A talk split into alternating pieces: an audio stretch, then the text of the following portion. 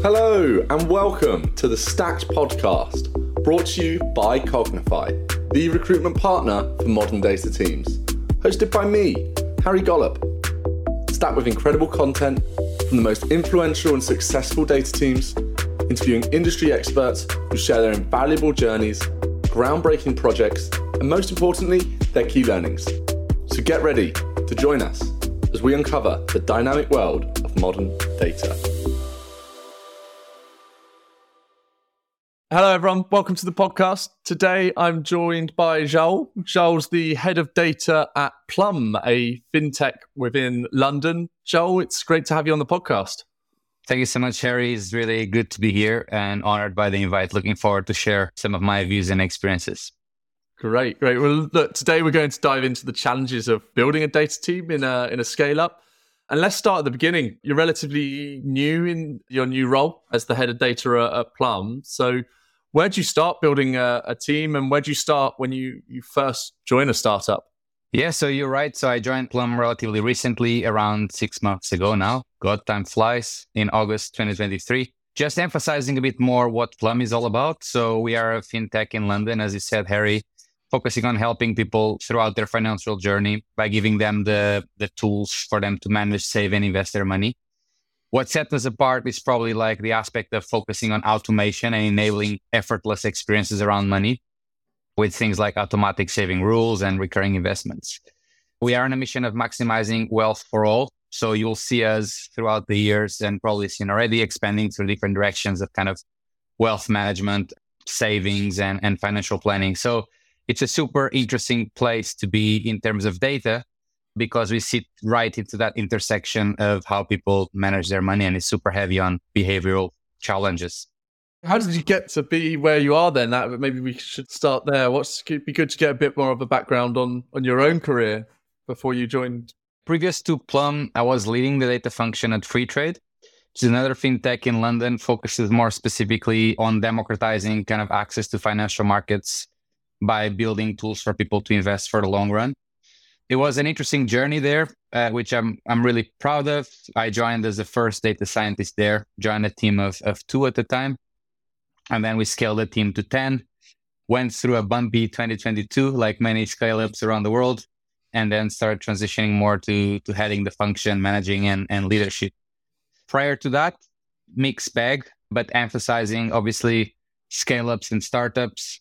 I was a senior data scientist at Bulb, leading all things related to data science on, on, the marketing and growth space, and also worked for different companies like Forward 3D, an agency focused on digital marketing, HSBC, and Wonga.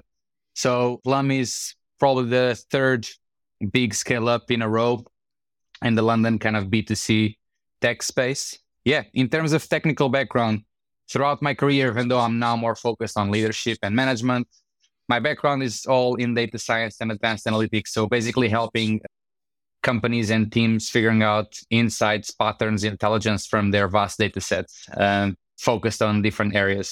Because I was privileged, and I'll talk about why I think it's so good and important for someone to at least experience once a scale up or a startup. I think it shapes you in, in a, a unique way in terms of, of learnings and experiences. But I personally evolved to becoming quite a, a bit of a full stack data scientist over my career, operating across kind of different areas of data, data collection, ingestion, warehousing, machine learning, and A B testing mainly, which I couldn't be more grateful for because it formed the foundations to be able to, hopefully in an okay way, lead data teams now.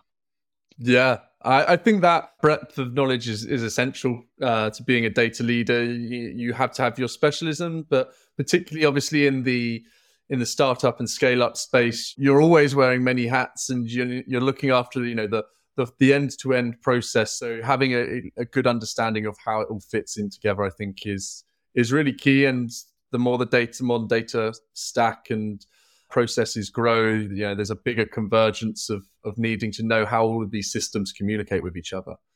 Absolutely. And just to add, look, startups are, are and scale ups are not necessarily always easy, but definitely in terms of value for personal growth, tends to be a, a super rich experience because it's environments that tend to be relatively unstructured, relatively undefined, the roles. different spectrums, obviously, but for the right individual that uh, is trying to optimize for learning, personal growth, growing responsibilities, is the perfect environment for learning. Perfect. I, I definitely agree. So, you joined Plum six months ago as the head of data. What's first on your to-do list as a head of data in a in a new team? How do you approach that? Because it can be quite overwhelming. Absolutely, but interesting nevertheless. Look, I think it's all about trying to go as deep as possible into this triangle, these three dimensions, right? Business, team, and tech. To try to grasp the context as best as possible and, and, and as effectively as possible. On the business side, perhaps the most important thing in the very, very beginning is to understand what drove and influenced the business to invest in the senior data role. And again, there's multiple options here and multiple scenarios. The ones I experienced the most over the last years or heard other leaders talking about the most is either someone left the team and they want to continue in the same trajectory. So it's about maintaining a good trajectory that the team was before, but they need to fill a gap on leadership because the person left. That will definitely shape your role uh, in terms of being more oriented to in, towards extending what the person in your role was doing before. The other option is maybe the business wants to get more from data, more automation, more insights, more value, more intelligence. So they're looking to hire someone for a leadership role, expecting some sort of stepwise change, which is the position I feel I was personally in at Plum. And then there are examples, right? Uh, particularly now in the era of AI, you also see a lot of hype type hiring.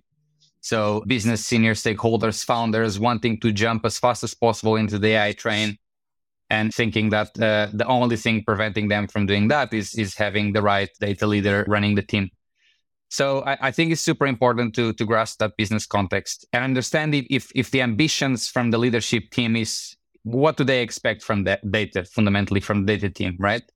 And again, without going into specifics of what teams uh, here, I experienced really different range of kind of expectations towards the data org, ranging from being a more operational player in the business. And you tend to see this quite a lot with highly regulated businesses where first and foremost, even though you can get amazing at the benefits from investing in data, first and foremost, data is not optional because you have regulatory reporting res- responsibilities, auditing responsibilities, etc.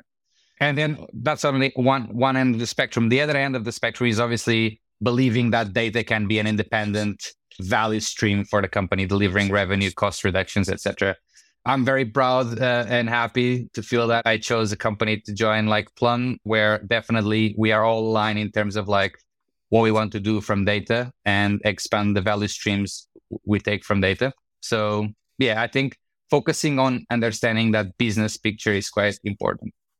But then moving to the team and org, right? Are you inheriting a team that was built before you? So you didn't have a choice in terms of like putting your own opinion into hiring or not? Or is your role about scaling up or building a team? I was personally very happy. I inherited an existing team at Plum.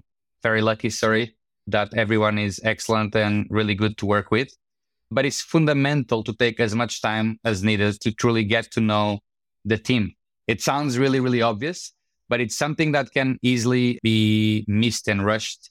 Understand, especially if the team is already of a certain size, like seven, eight onward. It's easy to join, start talking with senior stakeholders, start getting excited about like loads of different projects that can be done, but missing quite a fundamental part that you need you need to be aligned uh, with your team and understand them, understand what makes them love their job and staying around, but also what emotionally drains them what problems have they tried to fix before and failed what quests they started but didn't got to complete previous successes etc nice. No I, I love that. I mean the, the business context is always so It takes a, long time to to grasp. But it's so important for you to then be able to before you start start implementing your your roadmap and your plan you need to know what you're looking to achieve. And and yeah your team as the you wouldn't be able to do anything without your without your team. And hiring is can be a, a long process, and you don't want to lose them if, if, you can keep them. So I really think that's great understanding how they how they think and, and how you're going to best empower them. And just to just to add quickly, like which I think in the team domain is perhaps the most important thing is is to really learn about your team's individual characters, right? Like drivers, motivations, streams, interests. Because scale up are, are environments where very often it's required for people to leave their comfort zones, go above and beyond, and be self starters. So it's critical to understand, like, really what drives them, what, how they think, and how they work in order to make sure that they can succeed in environments like this.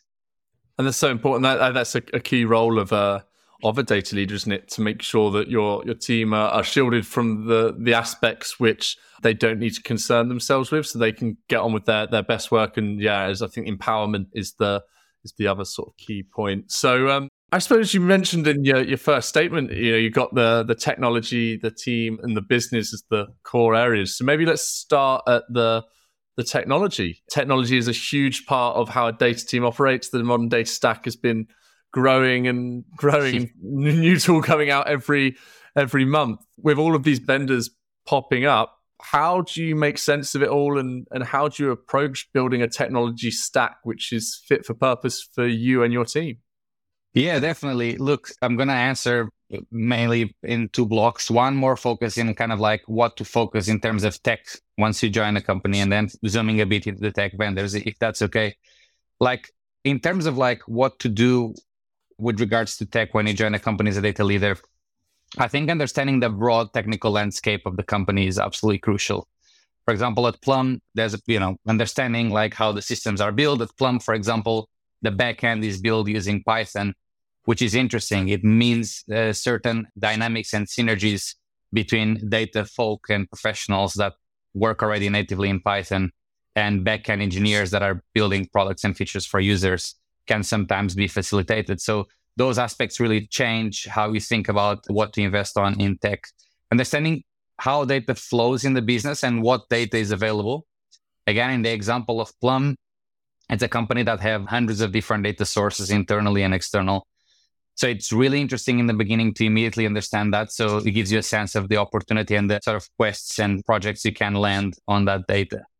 But one of the things I did when I joined, which I think was really useful, was to map the technical, the data technical domains and going deep into describing like the state of these domains and uh, forming at least a two quarter roadmap for each.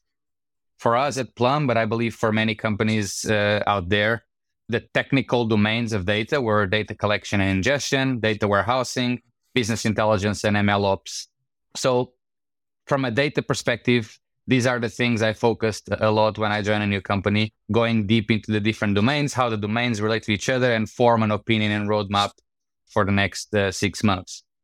Going to tech vendors and more directly answering your question.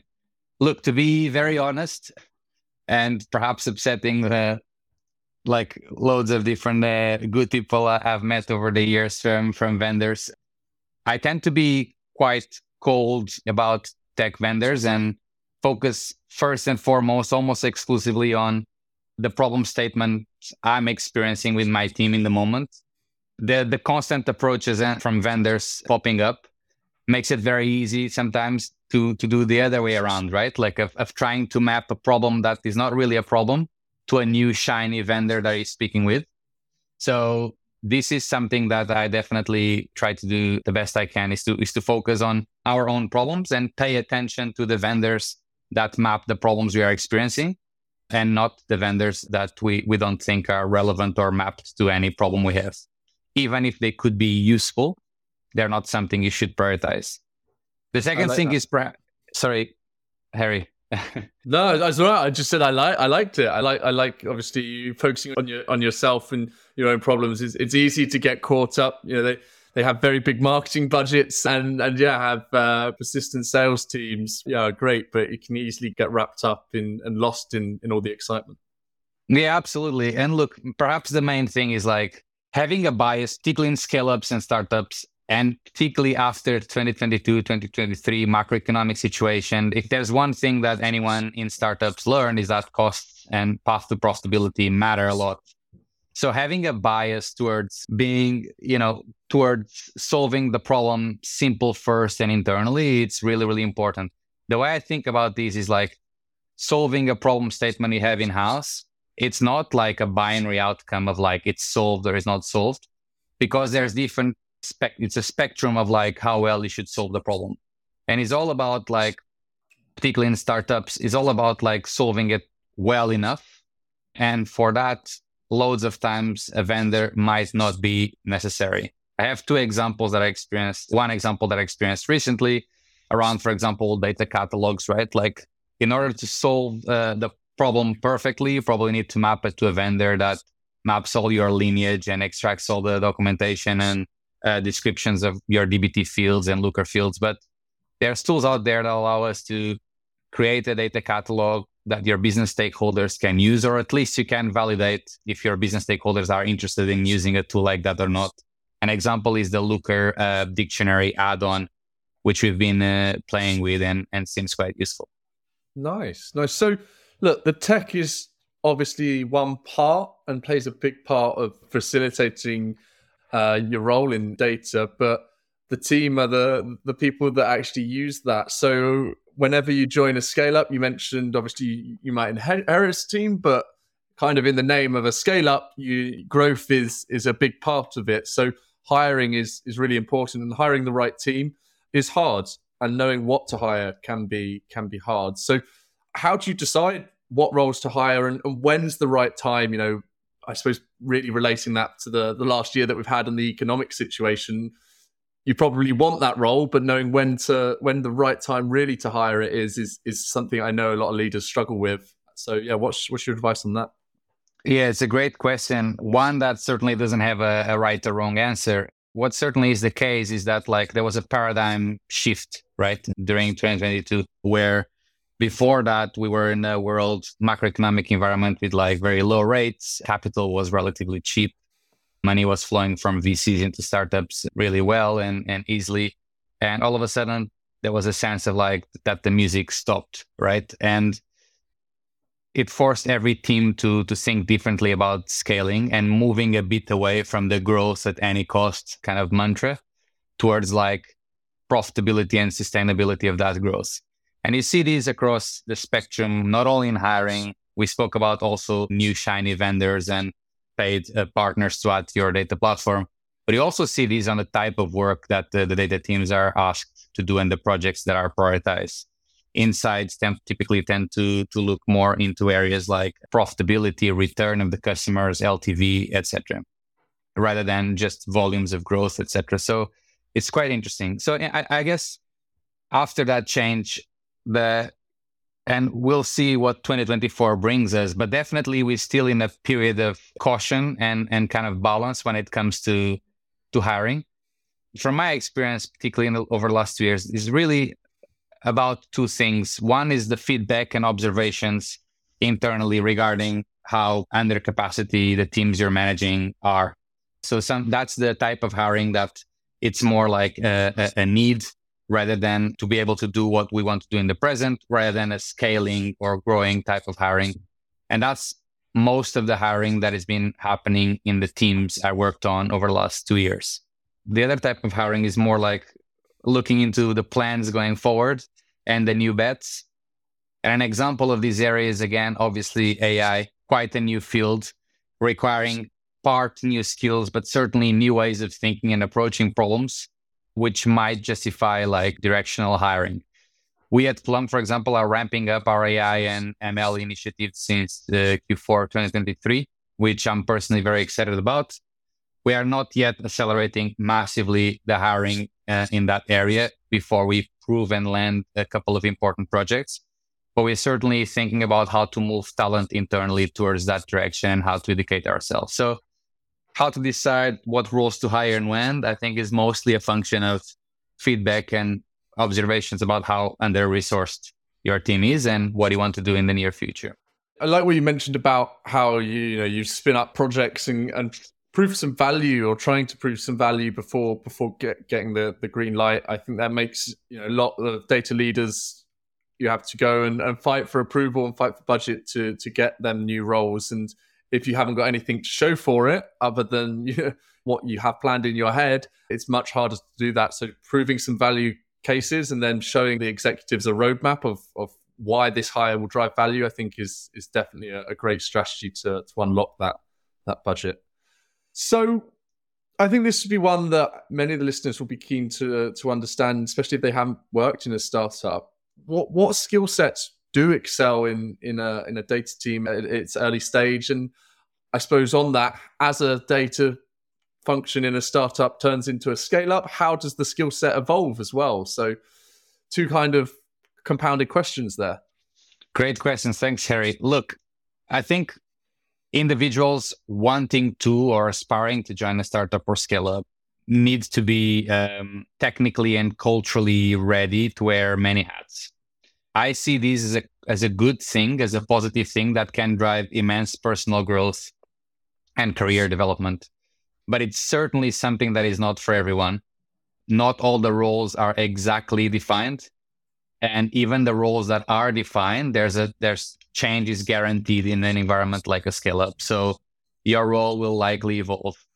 I think this is particularly important in the very early days. If you end up being one of the first or the first hire in the data team, certainly you should be able or are expected to operate across the data stack. So think about engaging and growing full stack kind of data skills, covering all parts of data, but also being ready mentally to take different responsibilities. From a personal skills perspective, I tend to quite explicitly have these almost kind of hidden scorecard I keep when when I interview candidates over hiring manager interviews and try to look for signals that flash for personal traits. Self-started, self-starter, proactiveness, adaptability, and pragmatism. Starting with the end, pragmatism, it's really important to deliver the simple first before the complicated and having a really good eye for quick wins this is perhaps, and other people in your podcast spoke about this, is perhaps one of the most impactful ways of, of influencing or impressing stakeholders in the startup is landing those things that have relatively low effort and relatively high impact. So your your quick wins. Obviously, adaptability, you need to be able to adapt to that change in a fast-paced environment. And lastly, as I mentioned, that proactivity aspect of being able to spot opportunities to be better and and passionately own those. I really like to see the enthusiasm of colleagues inside and outside of my team teams like spotting an opportunity or an area where something can be better and like owning that and driving the change in that area without asking for permission. It's something I don't miss from the corporate environments where you had to go through red tape and layers of approval in terms of deviating a bit from your project and justifying that. Certainly in a startup, that's not only not a problem, but it's something valued and something incentivized. So in terms of skill sets, I would go for those. Nice. Yeah, you have to. It comes back to, I suppose, your experience, that full stack, that breadth of knowledge and understanding how the data flows and then is utilized is is so important when you're going to be wearing many hats. And yeah, I, I love the pragmatism finding the simple wins, proving the value, and, and identifying them can be hard. You know, you can have a, a, long list of projects. How do you know which ones to to tackle first? So, so being able to identify that is definitely a, a, a skill. So now you've got your tech, you've got your team, but how's that all then going to be perceived by the business? So this is more, I suppose, the the cultural aspects. And most startup scale ups tend to be more tech focused anyway so maybe have a better understanding of of data than the more traditional business. But you know what is a what is a good data culture if, if there is such a thing? Is making sure like to me a good data culture is making sure that decisions are as data driven as possible. And i want to emphasize that as data driven as possible the statement itself uh, accepts that there's decisions that cannot or should not be necessarily fully data driven. So, being a passionate data professional, it doesn't invalidate this. And it's important to understand that there's always an aspect of certain groups of decisions that are driven by other things, but not necessarily by data for reasons like we can't get data on a certain intuition or certain gut feeling opportunity we have or for other reasons, right? So it's about making sure that the decisions that should be data driven are data driven. And in that camp, availability and accessibility of data in order to make decisions it's everything. Again, the topic of self-service analytics super interesting. There's different levels of skepticism and opinions uh, across what what self-service should be pursued. And more and more, I think full and perfect self-service analytics are a bit utopian, but guaranteeing a level of accessibility and availability through a, through a good business intelligence strategy using Looker or Tableau or the tools, it's absolutely crucial for a strong data culture. Brilliant, brilliant. And how do you improve this? Because that's a it's a key part of how I suppose a, a, data team interacts with the business and that sort of how it's perceived. So, as a leader, how if there's areas where uh, and this is maybe more department specific, but how have you got any strategies or advice of how leaders can can improve that? There's a few there's a few different ways. One I personally use is like, you know, as head of data, I'm leading a function that is kind of independent from other product squads or product teams. So I don't necessarily have a vested interest in kind of basically, let me rephrase that part. Basically, I normally benefit from being like a, an independent participant in different discussions. So one way we try to evangelize data culture this particularly works on, on companies that's still relatively small, perhaps around below 200 people. Higher than that is not possible to scale this.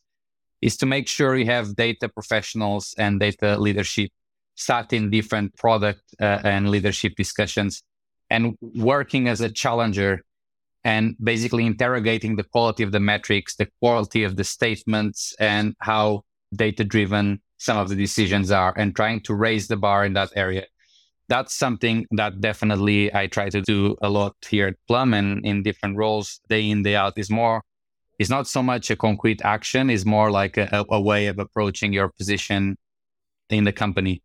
When it comes to tech, if you assume we typically, we like to think about Looker, but this applies to any business intelligence tool as like the window uh, of the shop, right? Like it's what people is the way people interact with data is what they see but behind the scenes, there's a massive operation of data collection, ingestion, hundreds of pipelines, hundreds of tables, DBT, all sorts of things.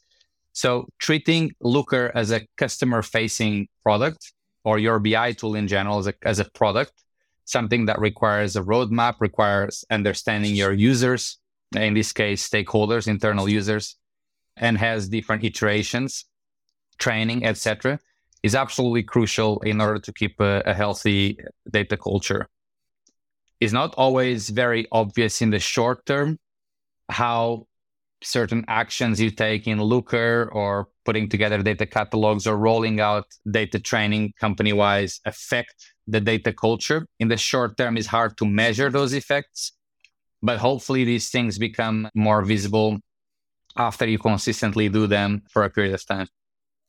Yeah, I think that's that that that product mindset's obviously been quite. There's been quite a lot of, of talk about that in, in recent years, and you know, seeing data as a as a product. I, I think that's important for a data team to to think about you know the user experience of what they're building, whether you're in BI and you're building a dashboard or you're in the data platform team. Uh, you know, who are the consumers of your of your product and, and what is going to be their experience. I think that's definitely a mindset shift that, that is slowly happening within the industry and is is very important to enabling the the person who's who's downstream from you to do their work because sometimes the best way for you to do something isn't necessarily what the the end user wants and i think that's that's often missed so i love that Absolutely. And just to add to that, like acknowledging that like there's no such thing as like one or two user personas, even within, you know, end user personas, even within a, a small company with, with 200 people or so, there's multiple data stakeholders and people with different data appetites and, and data needs. So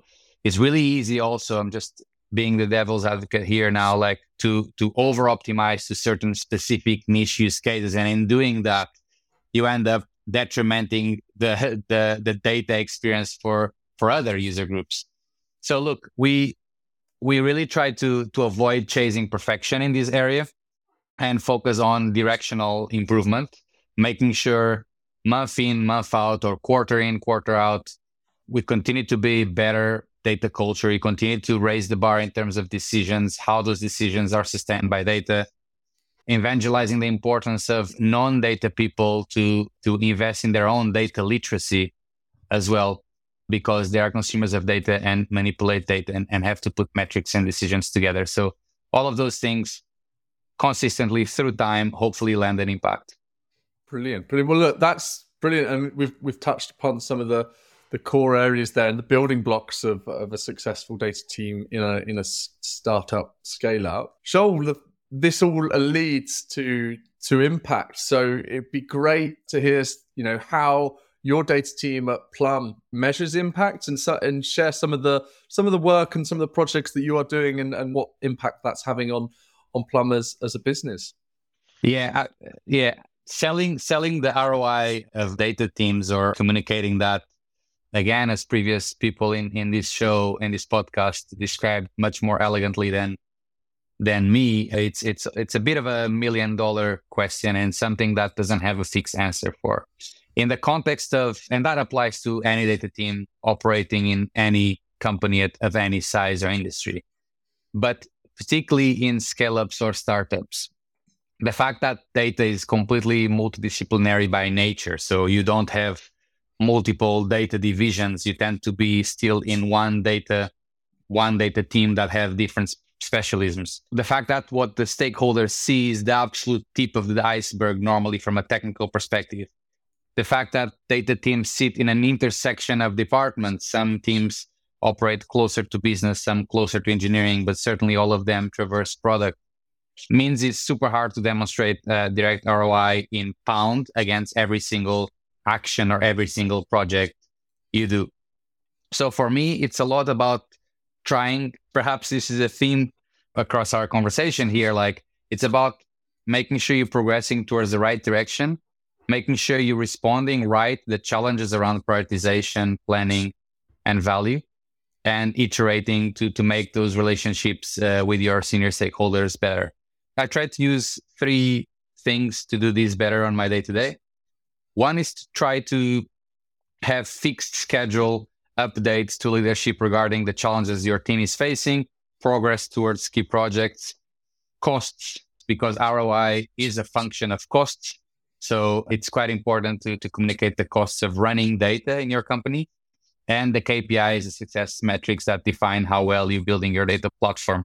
So making sure that you have a monthly, quarterly, weekly, whatever works for you, but fixed cadence and relatively fixed format update prepared for some key stakeholders regarding all things data normally tends to to attract the right questions and satisfy a lot of the yeah the questions regarding what are they getting from from investing in data. The other thing is making sure that intelligence through data so insights it's constant. It's a constant stream and not a one-off or a special thing that leads to celebration again, I've been in companies where, because of different reasons, cultural investment in data, the roles, the ratio of analysts to to data engineers or analytics engineers was lower. The the activities related to learning more about your users or learning about the behaviors that are driving the most impact for the company were, was relatively rare because the team was more focused in optimizing the data platform to make sure that other operational tasks were performed. So here at Plum, we want to make sure, uh, and we are making sure that uh, intelligence through data, it's constant. It's not something we celebrate. It's part of what we ship constantly, ranging from nuggets, small insights that can affect or stimulate someone to think differently about their users or about the features they're building, all the way to deeper dives, insights where we go deep into an area that we haven't covered much. We start with a range of hypotheses and we prepare a pack that describes general knowledge about an area we didn't know much before. So yeah, really making sure intelligence that the team is shipping intelligence and, and knowledge uh, about the user base is important. And third, I try to be and, and we need to be better at this and, and it's something I constantly try to iterate, but be clear about your prioritization rationale and transparent about what your team members have live in terms of projects and why. So not only what they are doing, but try to have a, a strong level of knowledge about why the things were prioritized in a certain way and the importance to do those. And having a documented prioritization rationale it's it's normally great and it protects you from yeah from different questions around prioritization. Nice, I like that, and that why I, I, like that you added that in that that why is so important as to to helping others explain why you've got that prioritization in, in place. And i think that can help with your own building your own rationale and understanding of, of what uh, and your prioritization is understanding what that that why is. So um you've been at plum for six months. It's you know we're recording this at the beginning of the the year in in january what does success look like in, in data at Plum over the next 12, 12 months for, for both you and, and your team? There's a few different things, but broadly speaking, and this is also a reflection of how we organize ourselves. So the team, the team is slowly and sustainably, but nevertheless growing and trending up in size. We have uh, two hires joining. We we are 12 in size with me, so that's quite exciting. And uh, we organize ourselves in like different areas. So we work together under one mission statement of maximizing the value of data at Plum. But we obviously recognize the importance of the different responsibilities and roles and areas of focus. So for 2024, it's a lot about three things really. One is to really go deeper into understanding our user base and filling the last uh, batch of gaps, uh, fundamental gaps we have in terms of understanding why users use Plum, stick around, love some churn, understand fundamentally our user base by ramping up what we do in terms of deep dives, advanced analytics, and insights is going to definitely continue to be an area we focus a lot. The other one is like continuing like the modernization of our data platform and making sure we we really build the best best in class in this area. Uh, I'm super proud of what we achieved already prior to me. So obviously, I don't have to. Uh, I, am not. I'm not. Uh, I'm very far from being responsible from all the successes in in that area. But the foundations are right, and we really identified the problem statements uh, uh, regarding our data platform and the scalability of, of some of the operations we have in data. And we know exactly what we need to do, and we have the right people in place. So will be a lot around elevating the data platform to be in the place we, we want to be. And hopefully you'll hear us ramping up our participation in kind of public forums, meetups, uh, blog posts, and sharing some of the exciting stuff we're doing in this area. Lastly, is is delivering uh, delivering on the promise of AI. So, as a data team, one of the sub functions of data is is data science is related to data science and machine learning. And as I said in the beginning, since Q4, we're doing big bets in that area and we're going to continue to do so and hopefully deliver both internal data science, machine learning, and AI products. So products that allow us to do things we already do, but much better, much faster, much cheaper, as well as customer facing AI products. So yeah, those are the quests we're going after.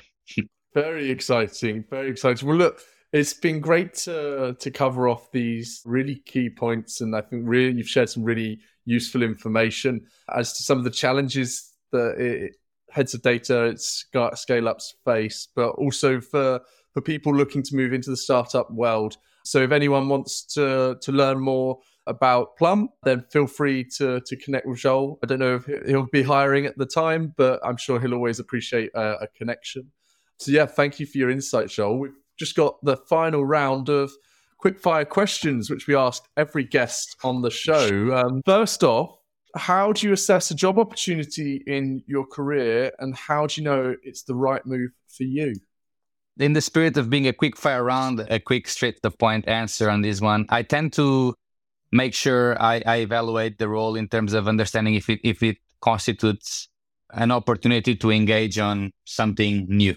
So to me, it's all about optimizing for personal growth at this phase of my career and trying to trying to experience roles that give me something I didn't experience before and force me to leave my comfort zone.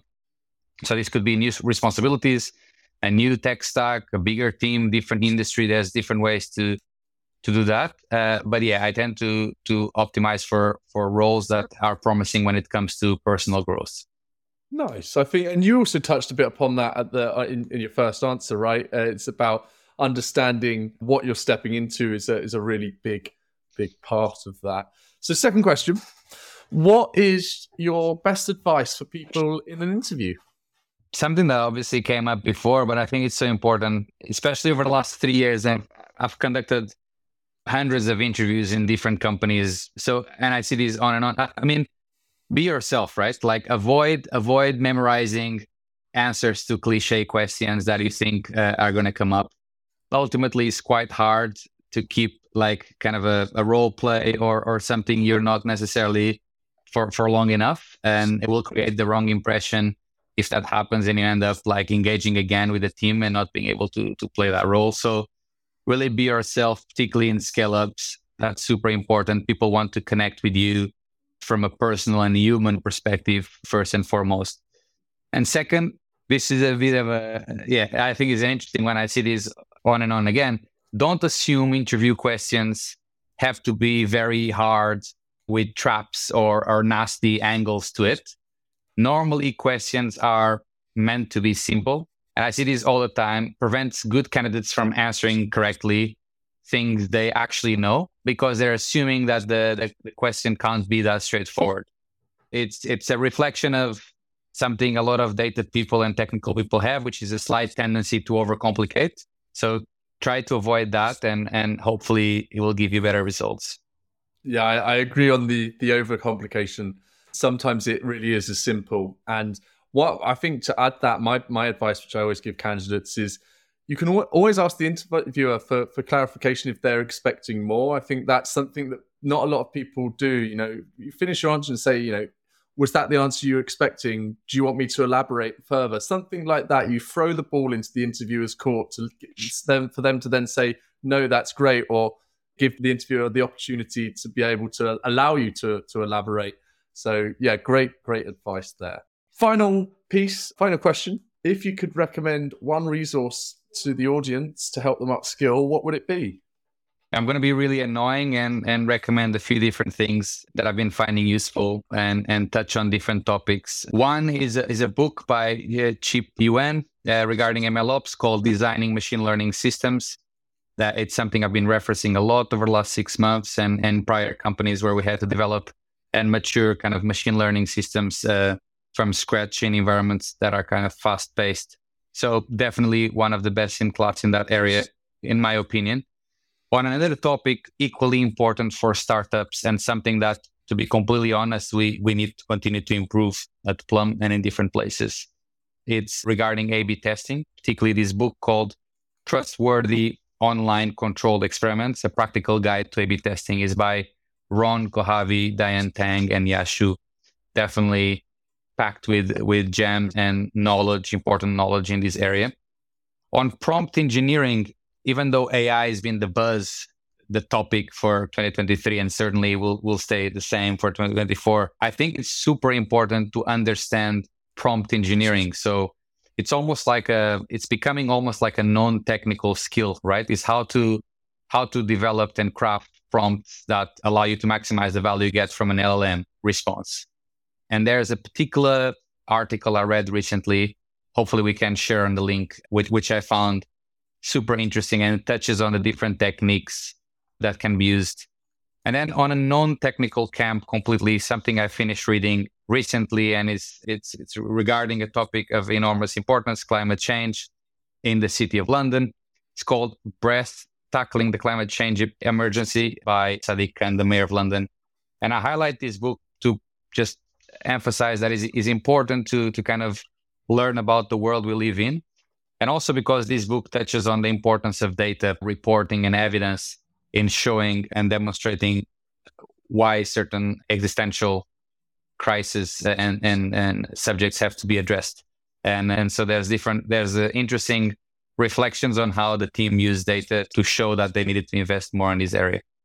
Amazing. Well, look, that is great. We'll, uh, we'll link the posts and yeah, tag all the all the books in as well in in the comments. Um, Joao, I really appreciate your time. It's been great to to unpick the challenges of of growing and and, and managing a, a, data team within a scale up. Yeah, I'm sure the uh, audience have, have learned a lot. Thank you for your time. Harry, thank you so much. It was a pleasure. Thank you so much. We'll see you next week, everyone. Well, that's it for this week. Thank you so, so much for tuning in. I really hope you've learned something. I know I have. The Stacked podcast aims to share real journeys and lessons that empower you and the entire community. Together, we aim to unlock new perspectives and overcome challenges in the ever evolving landscape of modern data. Today's episode was brought to you by Cognify, the recruitment partner for modern data teams. If you've enjoyed today's episode, hit that follow button to stay updated with our latest releases. More importantly, if you believe this episode could benefit someone you know, please share it with them. We're always on the lookout for new guests who have inspiring stories and valuable lessons to share with our community. If you or someone you know fits that bill, please don't hesitate to reach out. I've been Harry Gollop from Cognify, your host and guide on this data driven journey. Until next time, over and out.